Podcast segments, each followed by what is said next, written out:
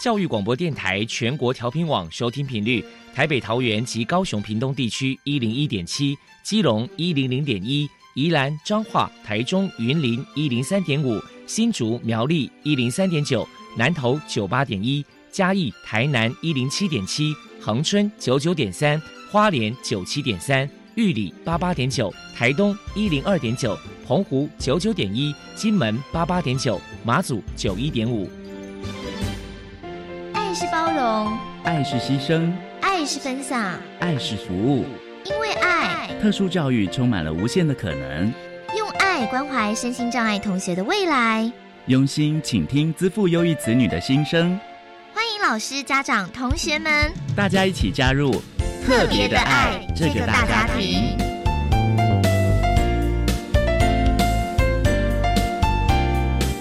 本节目由教育部学生事务及特殊教育司指导，国立教育广播电台监制，欢迎收听。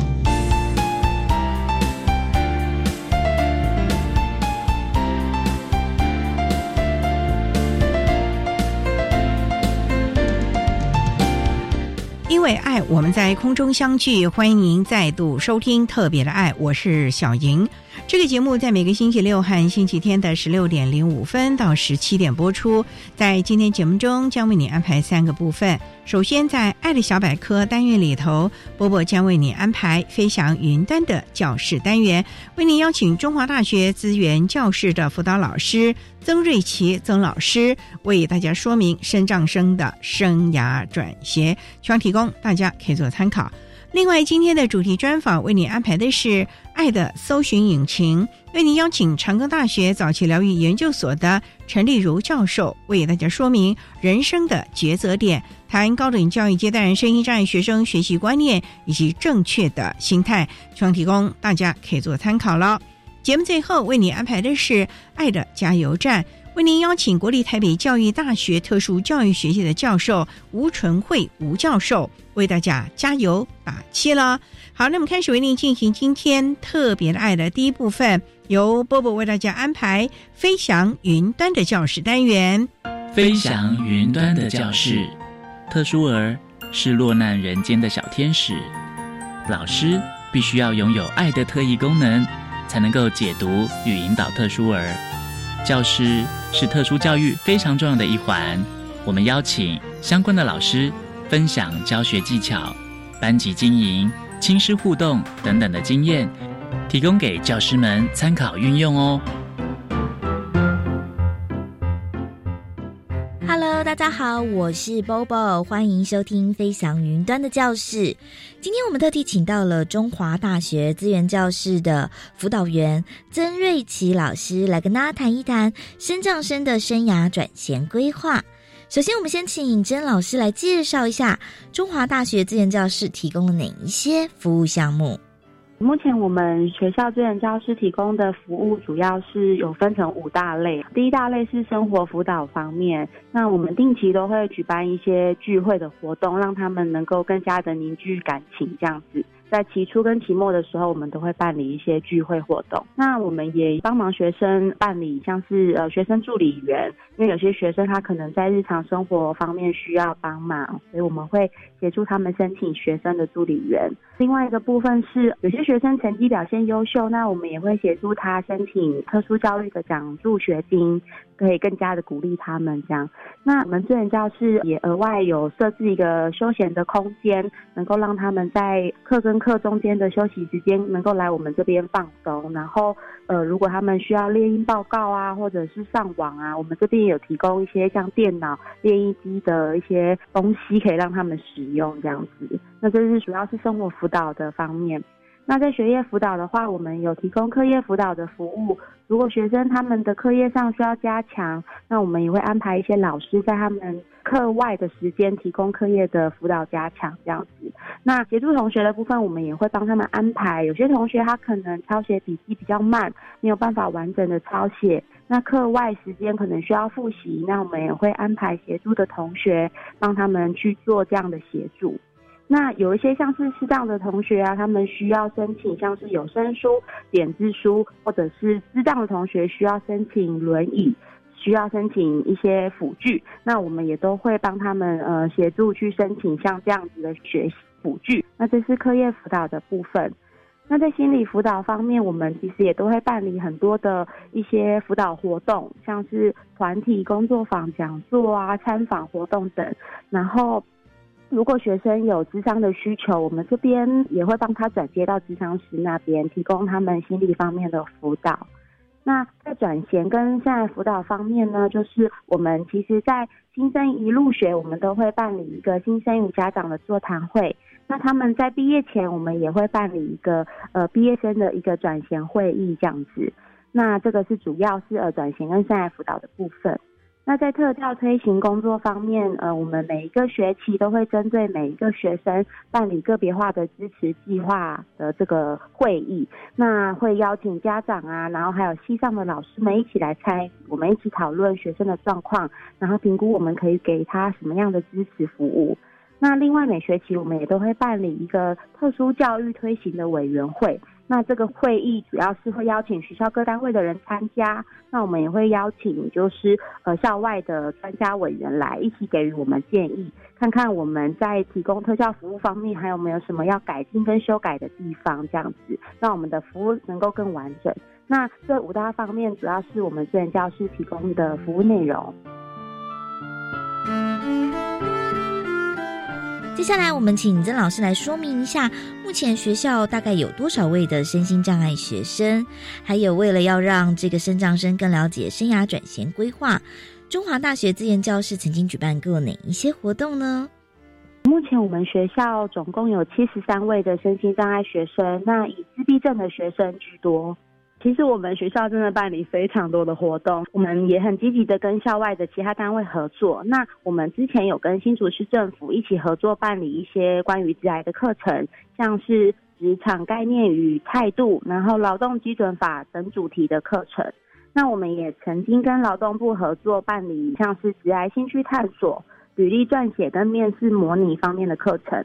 那呃，我们学校自己办理的话，可能就会以学生比较有兴趣的素材去结合一些职癌活动的设计。我们之前有曾办理过像是和谐粉彩、现在探索的课程，那也有办理趣味桌游、职癌探索的工作坊。请教一下曾老师，面对未来就业或者是继续升学，升障生该保持着什么样的观念和态度呢？首先要当然是先对他们未来的就业领域还有升学的发展要有基本的认识啦。再来就是他们要先了解想要工作的一些职业的特性、优势跟挑战。那我们可以跟着他一起去讨论，那他目前的能力是不是符合他想要从事的职业？是不是适合这样子？那再来就是工作的态度，他们也应该要去学习正确的态度，这样子，像是应该要遵守的规定啊，那团队合作的部分，然后是不是能够保持良好的仪态？那沟通能力、抗压力的部分，这个也都是他们在这段时间应该要去练习跟学习的。接下来，我们请曾老师来谈一谈，针对特殊儿的生涯转衔，身为家长该注意哪些事情呢？这些孩子进入大专院校，其实家长首先他们的观念需要调整，因为其实呃大学跟国高中阶段他们的上课方式跟学习方式有很大的不同。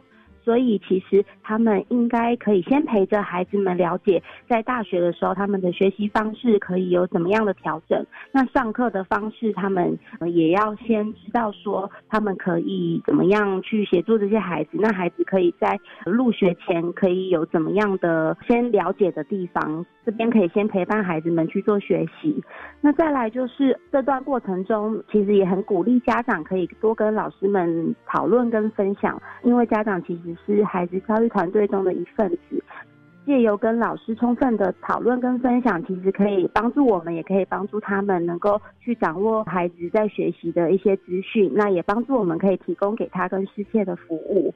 那我们其实呃也资源教师也办理非常多的会议，那我们都也很邀请家长跟学生一起来参加，不管是新生座谈会。ISP 会议或是转衔会议等，也希望家长们能够多多参与像这样的会议，能够更了解我们的服务内容，也能够更熟悉学生在校学习的状况。那另外就是学生在学习的过程中，难免会有一些可能有些问题需要大家一起去解决，那也会希望说家长可以跟学校是采一致性的辅导策略，那能够一致性的去提醒学生，鼓励他这样子。请曾老师破除一下一般大众对于升降生的生涯转型规划有哪一些错误观念。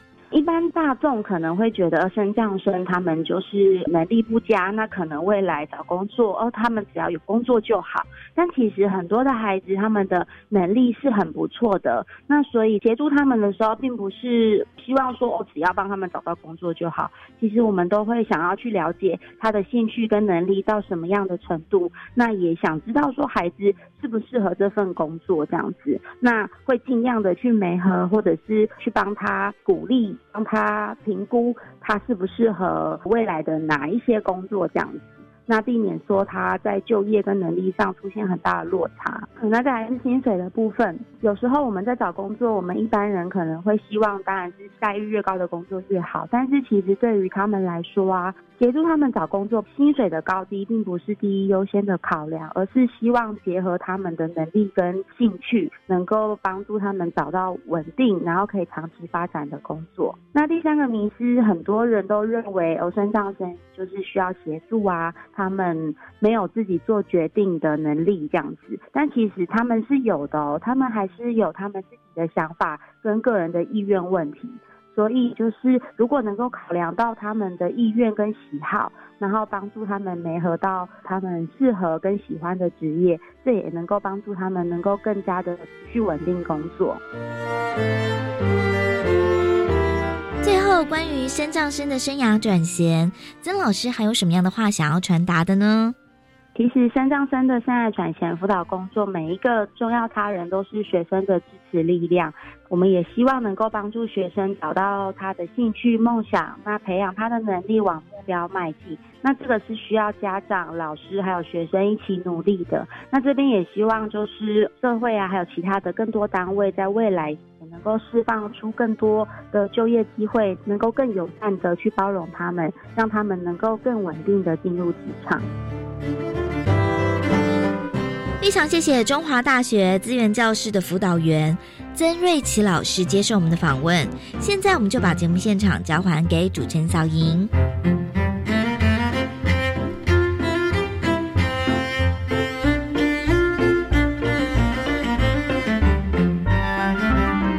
谢谢中华大学资源教室的曾瑞琪辅导老师以及波波为大家介绍了高等教育阶段升障生的生涯转学，期望提供大家可以做参考了。您现在所收听的节目是国立教育广播电台特别的爱，这个节目在每个星期六和星期天的十六点零五分到十七点播出。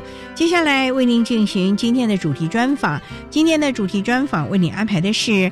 爱的搜寻引擎，为您邀请长庚大学早期疗愈研究所的教授陈丽如陈教授为大家说明人生的抉择点，谈高等教育阶段身心障碍学生学习观念以及正确的心态，希望提供大家可以做参考了。好，那么开始为您进行今天特别的爱的主题专访，爱的搜寻引擎。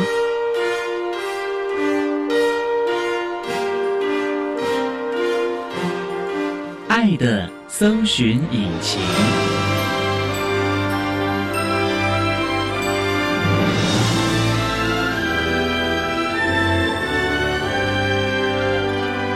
今天为大家邀请到的是长庚大学早期疗愈研究所的教授陈丽竹陈教授。教授您好，主持人好，各位听众大家好。今天要邀请教授为大家来说明人生的抉择点。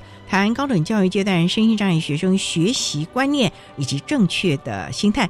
那首先啊，要先请陈教授为大家介绍长庚大学早期疗愈研究所是针对早期疗愈特别的一个研究所吗？其实我们成立这个所的时候，就是希望培育早期疗愈的高阶人才。所谓的高阶人员是，他他可能在早期疗愈界，他会主导一些计划啊、设计呀、方案的评估啊等等，这些比较是属于督导地位的一些人才。但是后来呢，因为整个特殊教育界有一些改变，我们就不一定会把重点放在早期疗愈的专业人才的培育。主要原因是因为在高等教育阶段的特殊教育专责。单位设置及人员禁用办法提到说，早期疗愈专业背景的同学啊，或者是人员也可以进到高等教育阶段资源教师来担任辅导老师啊。所以后来我们的研究方向其实有一个比较扩大的培育，同时我们后来也发现说，很多家长很有求知欲望。他本身在教养的过程当中，比如疗愈方案的一些探讨啊，或者一些设计，其实他本身就是一个很好的研究人员。所以，我们近年来其实也有不少的父母亲哦，他会觉得说，哎，因为我了解了我的孩子，我想要能够有一些理论的协助，让我除了更了解我的孩子，我还可以在。相关的家长协会啊，或者是一些机缘之下，它可以结合理论的部分，充分去结合设计出来。所以近年来，我们也发现不少的家长，他们也会进入到我们的研究所里学习。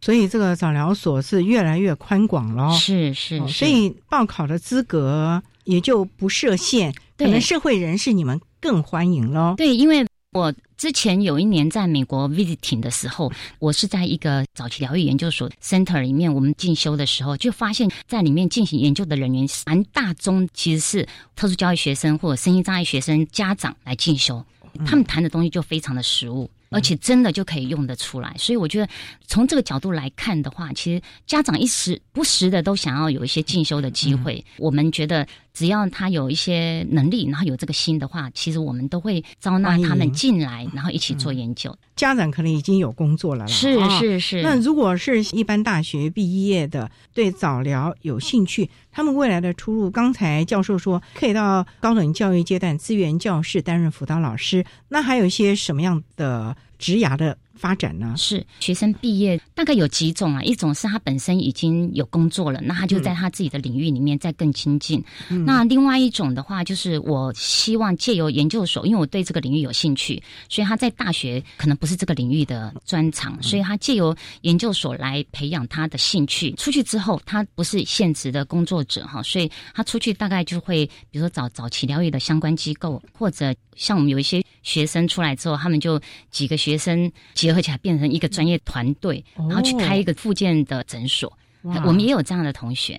所以你们学的很广，包括了专业团队、物理治疗什么这些都在内了。都有，我们不会去培养一个物理治疗师或者职能治疗师，而是说我们研究早期疗愈或者是特殊教育工作或者身心障碍的服务工作，它本来就是一个 team working，里面本来就需要各个人才。其实这个 team working 里面，家长本身就是里面一个专业人才。对，所以我们会看他本来的专长，他如果要在他原本的领域精进的话，那还有对比如儿童有兴趣，他就进来。那有的是说，他现在不一定是在儿童领域的治疗师，但是他可能会觉得说，我从儿童这边了解，我可以对于现在的一些比较成人的附件，可能也有一些不一样的视野。进来之后，当然各自有各自的研究的路线嘛。那我们大概就是看同学的路线，然后再去决定说要给他怎么样子的一个协助。总之就是培养高阶的人才了啊！好，我们稍待再请长庚大学早期疗愈研究所的陈立竹教授，再为大家说明人生的抉择点，谈高等教育阶段身心障碍学生学习观念以及正确的心态。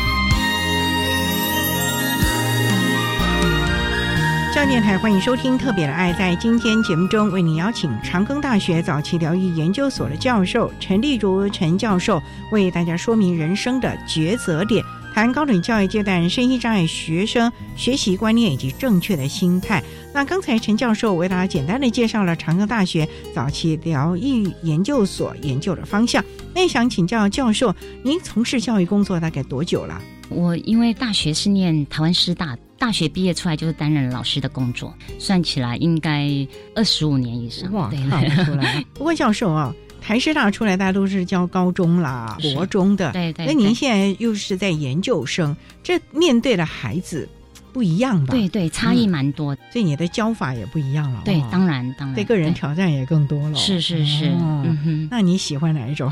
有不一样的挑战，但是。因为我现在是在研究所，蛮多会跟研究做一个结合。我会主张研究不跟实物做结合的话，这个研究其实没有意义。所以过去的一些实物经验，包括自己的成长历程，其实对于我现在去教我们的研究生如何做研究，如何把这个研究付诸实物现场，其实我觉得会蛮有帮助的。所以任何的研究都要有实物来印证，否则你这流于空谈了。是啊，是。可是呢，如果实物没有理论来做一个支持，对，可能他也就对，就觉得好。像摸不着边是没那种感觉了对对，所以应该是互相辉映的，是没错。那教授这么多年来啊，您在长庚大学，长大有招收一些声音障碍的特教生吗？有，其实现在大概全台湾每个学校都会有一些特教学生哦，但长庚大学也不例外啦。嗯，根据我的统计，全国没有特教学生的大专应该一两所而已。那也想请教，那早疗所有吗？早疗所有也有，目前有，对对。那大都一些什么样的障碍类别呢？其实我们的学生的程度都蛮好的，但他可能有一些生理上的限制。他有学习的能力，当然我们就不会去拒绝他进入我们的所来学习。重点是他的学习态度，对对对，这个才是重要的。对，那是我们决定的一个要点。不过我们也知道啊，其实啊，在高等教育阶段，我们都会有很多的支持服务。来协助这群同学在这里好好的，不管是在大学校园的适应啊，生活的适应，甚至于学习的独立，甚至到了独立研究这个部分啊。那在这个部分，教授好像多年来也蛮多心得喽。是是，你都会辅导一些什么样的孩子？是研究所的还是大学部的呢？如果在长庚大学的话，因为我们学校的资源教室，其实我也有参与一些讨论。啊，所以当然也不会离开我们学校的这个本体的服务，在校外的部分也会跟校外的一些资源教室老师做一些个案的讨论，所以接触到的个案其实还蛮多的，大概没有一个类别没有遇过，所以很多元，对，非常多。对，这个孩子因为到了某个学校，因为我们知道每个学校的环境啊、风气不一样，所以您看的是不是他的气质也不一样了呢？会差很多，不可否认哈，有一些学校它本身是比较课业取向的。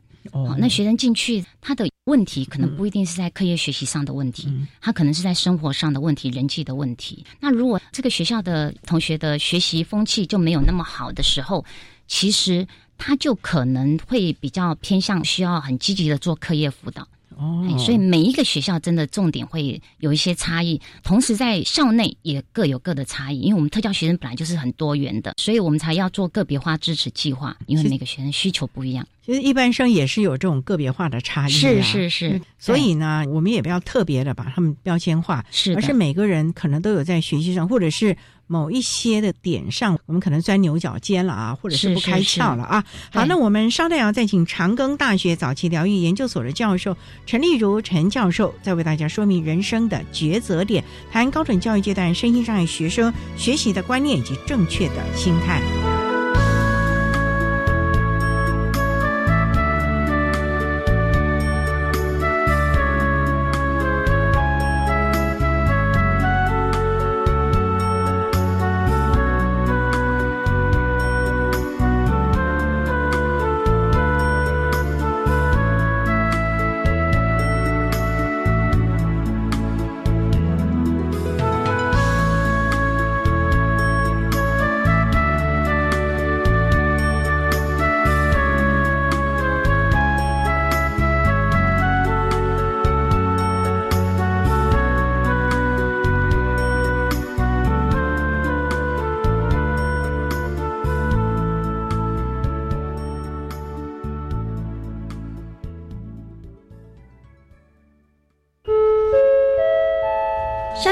出没，请小心。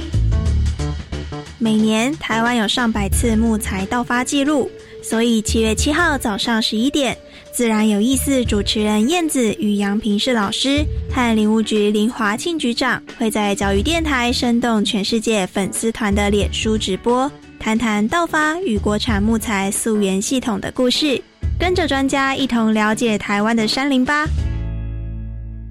有空，我们带小朋友去这个职业探索体验长设展，了解不同领域的职业，有手作课程、跟 VR、AR 体验，还有机器人比赛哦。听起来好棒哦！在哪？在台北有台湾科学教育馆，台中公共资讯图书馆，高雄科学工艺博物馆，以及屏东海洋生物博物馆，都有不一样的展出主题。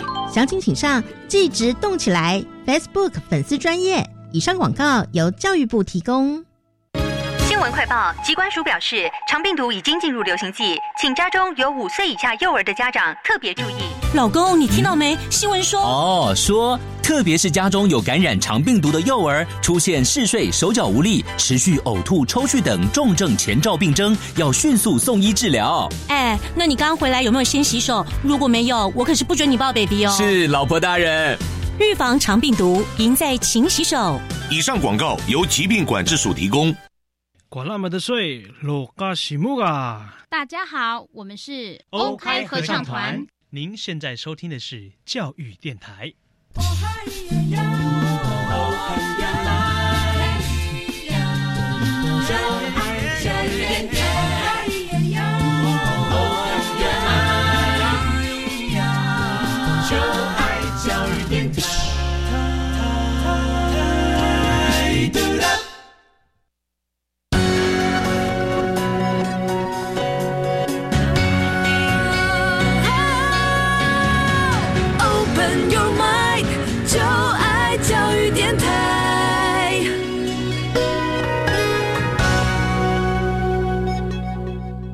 电台欢迎收听《特别的爱》这个节目，是在每个星期六和星期天的十六点零五分到十七点播出。在今天节目中，为您邀请长庚大学早期疗愈研究所的教授陈丽如陈教授，为大家说明人生的抉择点，谈高等教育阶段身心障碍学生学习观念以及正确的心态。那刚才在节目的第一部分，陈教授已经为大家简单的介绍了长庚大学相关资历，以及陈教授个人呢近年来针对了。高等教育阶段的孩子们所提供的各项支持服务的辅导经验啊，那教授可不可以有一些的经验，为大家来谈谈？就您这么多年来啊，辅导我们大学了，甚至于还有研究所的这些研究生啊，你觉得哈，你常看到那些是什么样的问题？可能有学习上的问题、同才的问题，甚至于他个人可能情绪吧，甚至他的职涯、兴趣，他都不了解哦。是我自己在辅导的经验里面，我很强调两个东西啊，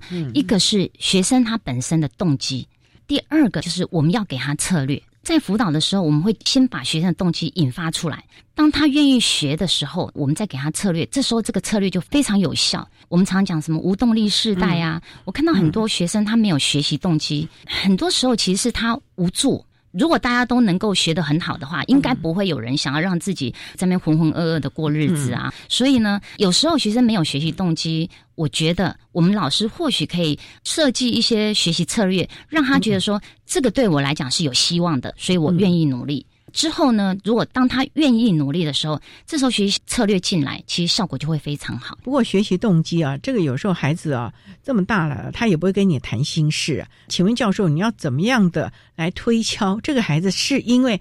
动机不够，或者是他的挫折、过去不好的学习的经验，可能让他对于学习就已经排斥了呢？你有没有一些什么个案可以跟大家分享？你是如何跟他交心，慢慢慢慢导引他，最后让他燃起了学习的兴趣呢？在做的时候，我们最主要是要先去看看他有没有目标，是他想要做，但是有可能碍于现实的关系，或碍于面子的关系，我不愿意去承认这个部分。所以，当我们把目标带他去看的时候，比如说，我现在要拿到的是大专文凭。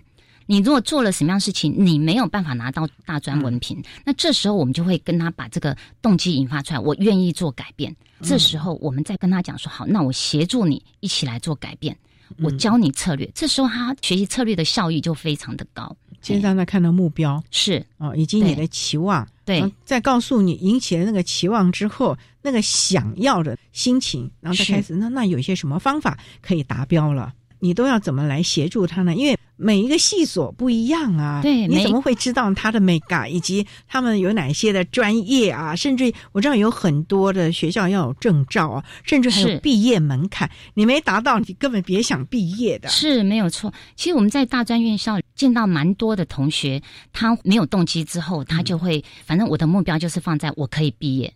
我可以毕业这样一件事情，就会导致于说，因为我有特教学生身份，所以老师你要给我加分。我没有办法到学校去，老师你要体谅我是身心障碍者，所以这样子的一个动机之下，这样一个企图之下，其实他的动机就很难出来。他的动机难出来，最主要原因，我们讲有一些同学他其实是所谓的习得无助。我曾经努力过，或者我想努力，可是我就是做不来。以我们现在在教育界，尤其在大专，我们老师们因为本身不是学习特殊教育的，就老师各有专长，所以对特殊教育并不熟悉。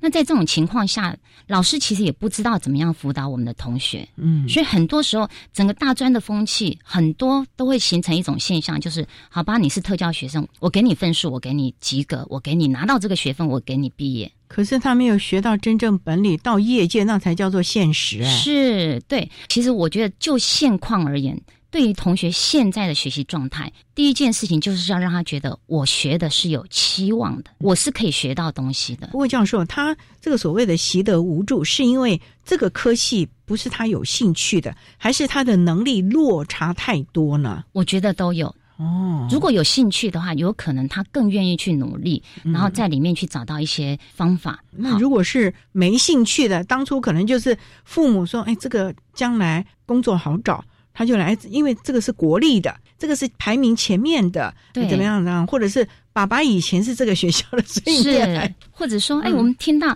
法律系这种名称。”很响亮啊！我如果孩子能够以这样的学历毕业出去的话，那很有面子啊，等等。所以我会觉得说，当这样的一个错误的期待或者错误的目标的时候，对我们孩子都很容易造成习得无助。我的意思是说，我们在辅导过程当中，第一件事情先把问题找出来；第二件事情去看，那你的目标在哪里？你的期望在哪里？第三件事情，我们就是去看这个中间的落差，我可以给你什么样的策略？比如说我们刚刚所提到的，有些同学呢，他就。是你把我放到我的课堂里面去，我听都听不懂啊！我学的东西我也觉得没有什么意义啊。任何一个人哈，不止我们的特教学生，任何一个人在这个时候，他都会什么？我就放弃，反正我有特教学生身份，应该就可以毕业了。所以在这种情况下，如果这样的同学进入到大专，其实我会觉得有点浪费生命，可惜了。对，我们现在在学校里面常常用的一个方式是，如果他现在没有办法有一个适性的学习的话，我们就会帮他做评量调整。所谓评量调整，评量是我们会希望说。他现在在这个领域，在这个科目上面，觉得那个一般同学的目标我太遥远了，只送给我分数，我也学不到东西。所以呢，同学跟老师之间，我们就去沟通一个具体的目标，说我在这个课堂里面，我要怎么样付出，我要完成什么事情，然后我就可以用这样子的一个状态去取得我的学分。那这个部分是有所成长的，就我在这个科里面，我依照老师的一个期待，我可以有所成长，而且那个对我来讲不是距离太遥远的，所以我愿意努力。所以这个也是要为他量身打造，是是。所以这部分也是要看孩子了。对，好，我们稍待再请长庚大学早期疗愈研究所的教授陈丽如陈教授，再为大家说明人生的抉择点，谈高等教育阶段声音障碍学生学习观念以及正确的心态。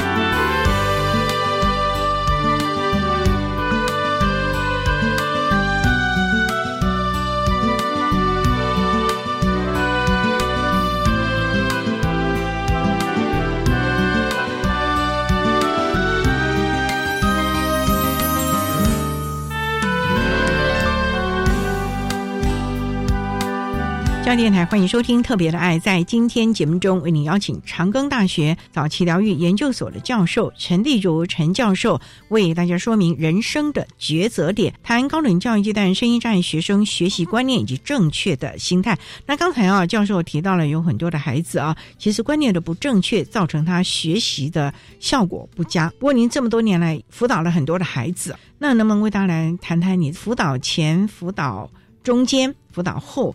孩子的改变呢？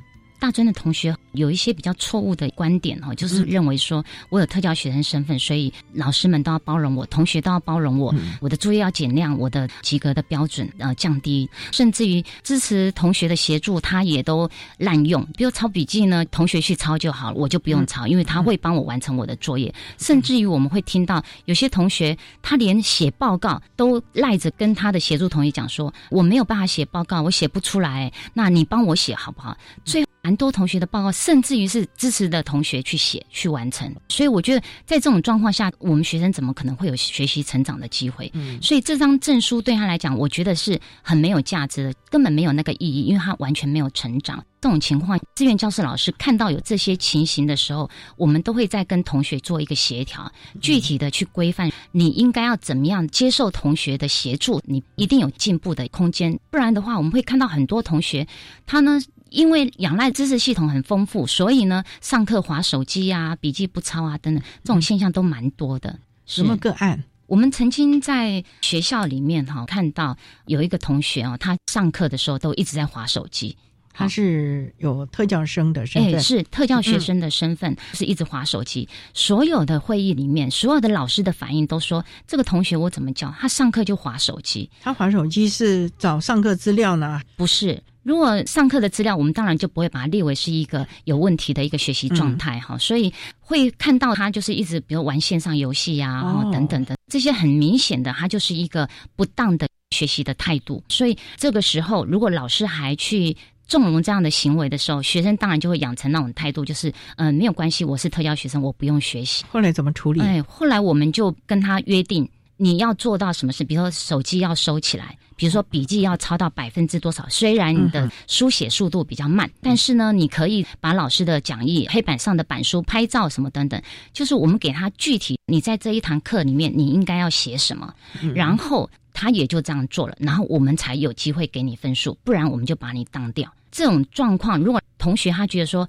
确实老师是玩真的，他真的会当掉我的时候，所以我必须要付出努力。这时候学生他的学习状况通常就会有比较大的改进。那学生真的有这样的醒悟吗？有，因为有时候他觉得老师还是会人心啊。对，我们通常都会在 ISP 会议里面就直接跟老师们明定，我们大家要一起合作来协助这个同学。其实我们很多大专的老师，他有爱心、有耐心，但是他在特教不熟悉，所以他不知道怎么做。所以当我们在 ISP 会议里面告诉老师说，对于这个同学他有这样的心态，所以我们要注意如何让他的学习态度提升。我们有一个共同的策略，不会说 A 老师有，B 老师没有，C 老师没有，大家有一个共同的协助的目标和策略。那其实对这个同学状况是会有很大的改变的。那那学生从此就改了吗？哎，有很大的改进。他至少知道说，我上课不能拿手机出来，所以他手机就收起来。我们就跟他讲，只要一拿出来，协助同学会帮我们记点，老师这边也会看到，他就会怎么样？这些很具体的标准定给他之后，其实我们同学哦，已经进到大专院校，一来生理已经成熟了啦，二来其实他如果有很明确的目标，说我要毕业的话，那这些他们一定是可以做得到的。所以他没有在试探过。呃，有些同学会试探，但是有些同学他会觉得，哎，这个不是开玩笑的，因为被当了几次之后，真的会被当吗？会。其实我会觉得说，在大专院校里面，老师不要怕，因为他是特教学生身份，反正我就给他分数是最简单的。这样子对同学真的不是一个很好的教育，因为他将来离开校园之后，没有协助的同事了。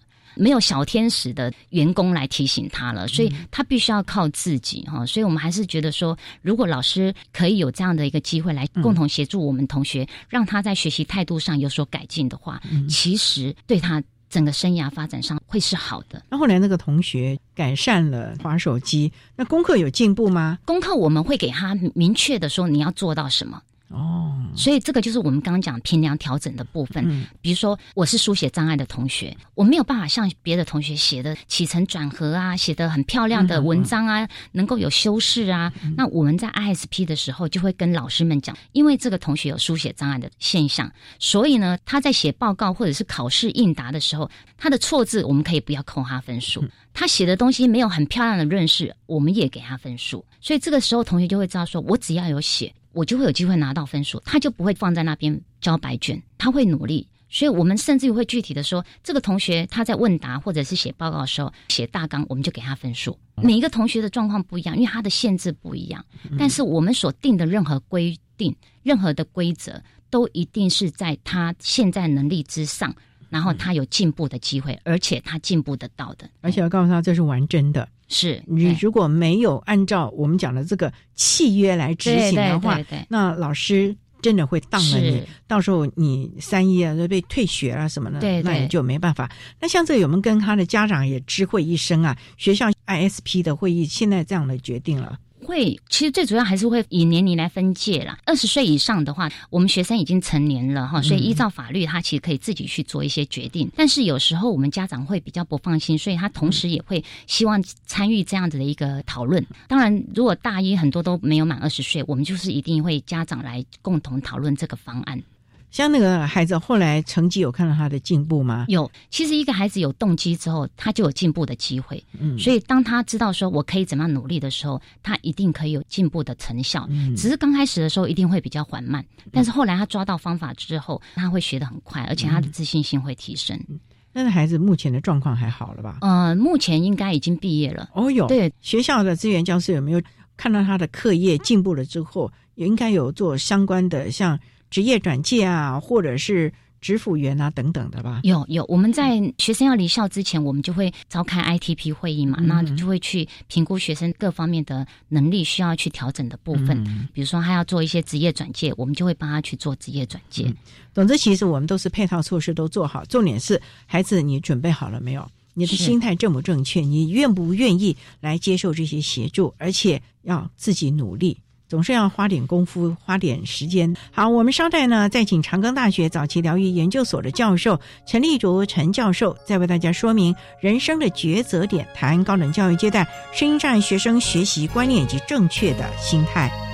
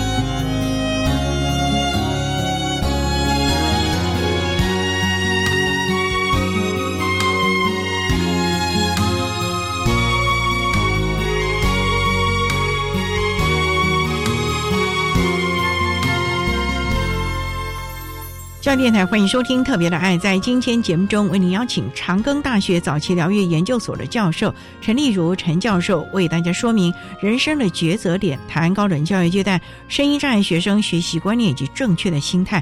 刚才啊，教授为大家提到了有一个孩子上课划手机呢，学习态度不佳，后来经过约法三章。所有的教授，大家齐标准之后，他也知道了。您说还有一些类型，那么为大家来分享一下呢？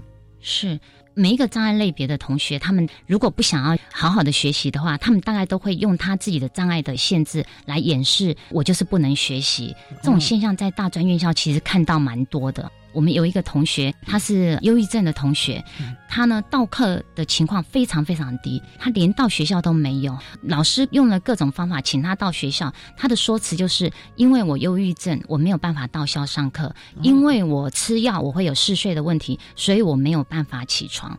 当然，我们不会否定说学生他生理上有一些限制，导致于他在学习上有一些比较难以跟一般同学一样的表现的地方，这些老师们都能够了解。但是在经过评估之后，了解他的一个生活的情境啊，或者从家长那边了解等等各方面，他是住家里。他住家里，老师们会从各个角度来确认同学的状况是真的因为生理的不行而不能来上课，还是是因为学习动机，或者是仰赖着说我有特教学生的身份，所以老师们你要体谅我。经过评估之后，我们觉得这个学生需要扶他一把，扶他一把就是让他知道说他可以用什么样的方式要让自己到课。这种状况之下，我们就一样跟他约法三章。我们可以了解，有时候可能会一些限制，所以没有办法到校上课。但是我们怎么样来补救那个没有办法到校上课的这些情况？嗯，这些漏失的一些学习的内容，或者是作业啊等等的。再则呢，我们就会跟他讨论说，他觉得在这样子的一个学习状况之下。有时候因为他生理的限制，但是有时候状况很好，这个比例呢大概多少，他可以到校来上课。那如果是他自己评估的结果，觉得说我可以到校三分之二，或者我可以到校一半，那我们就达成协议。这个就是你要努力的部分，然后我们就协助他来去做这个部分的达成。在这个协议之前，其实他被当了几个学期。他已经好像是大七的同学了。哎呦呀，我觉得他都不担心吗？他很担心，而且他一定要拿到这个毕业证书。为什么？可能是他的一个人生目标啦。所以我们也人生目标，然后自己不 努力，所以我们也会很希望能够成全他有这个这个期待。对，但是我们也觉得说不能就这样子让特教学生身份这个权益滥用了，所以我们还是希望他能够有所成长。我们在开会的结果当下，他。也觉得对我是应该要努力的，所以把他的状况，我们跟各位老师分析了之后，他就很明确的告诉我们说，他一定可以达到什么样的成果。比如说，我可以一半到课，我们就这样去执行。最后，他在大七的时候毕业了。哎呦，那还不错。对对，虽然花的时间比较长，但是我们比较不期待说让他没有机会去看到自己可以有机会成长的，可以有机会表现的不错的。所以像这种的个案，你们有没有拿去跟其他相同的学弟妹们分享呢？因为有的时候啊，我们光讲啊，他就说你是老师，可是如果我们拿了学长姐相同的例子跟他说。你只要努力，其实还是可以。你只要改变一下你的生活形态，例如晚上你就不要一直上网啊，然后通宵不睡。当然早上你没办法起床啊，对，或者是你就认为大家帮助你是应该的，你也要付出。因为现在社会本来就是互相帮助、互相成全的嘛。没错，比如说学生如果在上课的时候，他说：“因为我没有办法专注。”我们就会期待哦，那你要不要专注？你要不要上课有所吸收？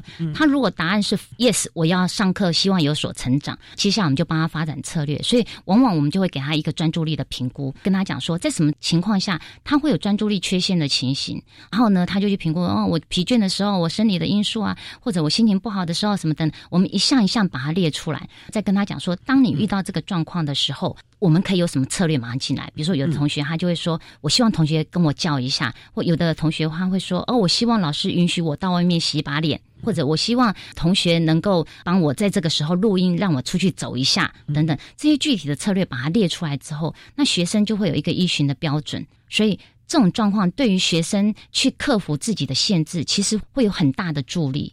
我重点就是他要有这样的一个觉醒。对，通常是如果他知道他有他的期待的时候，那个目标引导他，他就会有比较大的机会去觉醒到说我是应该要努力，而且我有努力的空间的。总而言之，还是要给他机会。可是重点就是他的观念要改变，对，不能有这种不劳而获的这种心态。是是。凡有的收获都是你要付出努力的，是的，是。所以这也是我们期望我们的高等教育的孩子们呢，都有这样的一个心态啊。那您说还有另外一个个案是，我们会遇到几个同学，他是我已经快要被当了，所以我赶快来要一个特教学生的身份。我们会遇到不少这样的同学，他不愿意努力付出，所以他最后发现说，哇，完蛋了。我要被挡，所以我希望老师你帮我申请特教学生身份，因为他国中就曾经有过特教学生身份，所以我有机会变成特教学生。我们也会遇到这样的同学，那这种同学要帮他送鉴定的时候，我们还是先跟他约法三章，说我们要先试验你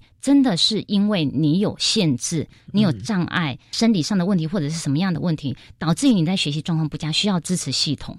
我们才会去做后续的动作。嗯如果你前面告诉我说，我就是因为要被当，而我不想付出，所以你们赶快给我一个保护伞，一个特教学生身份。这个时候，我们资源教室的老师通常会做一个适当的评估，因为我们不期待特教资源是被浪费的。嗯，这个很重要。特教的资源其实是要提供给有心的孩子们可以学得。他应该有的能力。好，那我们今天啊，也非常的谢谢长庚大学早期疗愈研究所的教授陈丽如陈教授为大家说明的人生的抉择点，谈高等教育阶段声音障碍学生学习管理以及正确的心态。非常谢谢陈教授的呼吁说明，谢谢您，谢谢。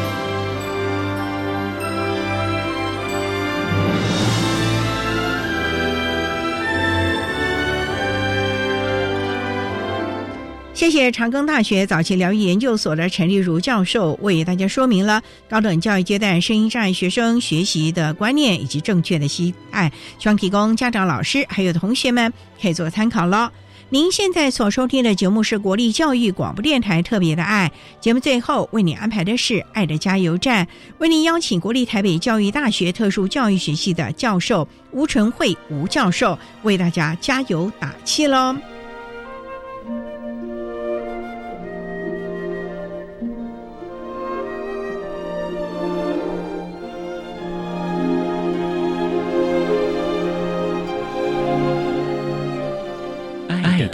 加油站。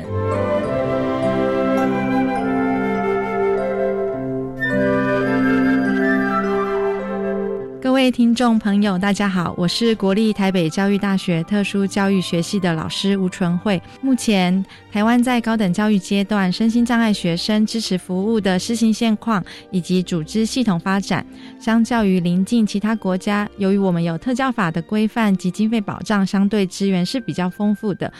但是呢，高等教育阶段呢，是身心障碍学生未来进入社会所需要的一些人际能力、态度以及见解等做充足准备的一个非常重要的时期。以下呢有几点呼吁：首先，我们需要重视。障碍学生跟非障碍学生之间相互对等关系的重要性，最直接的面向呢，就是我们需要加强障碍学生具备跟非障碍学生同等的专业基本的能力。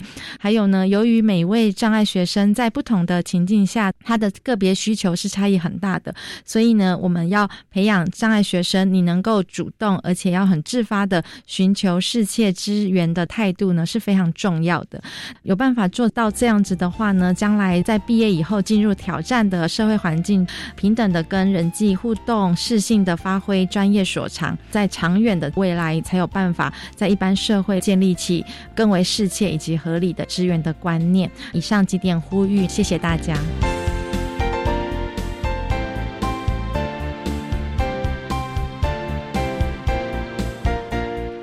今天节目就为您进行到这了，感谢您的收听。在下个星期六节目中，为您邀请获得一百零八年优良特殊教育人员荣耀的彰化县特殊教育资源中心鉴定安置组的组长高佩山高组长，为大家说明最适切的安置，谈各教育阶段身心障碍学生鉴定的重点，希望提供家长老师可以做参考喽。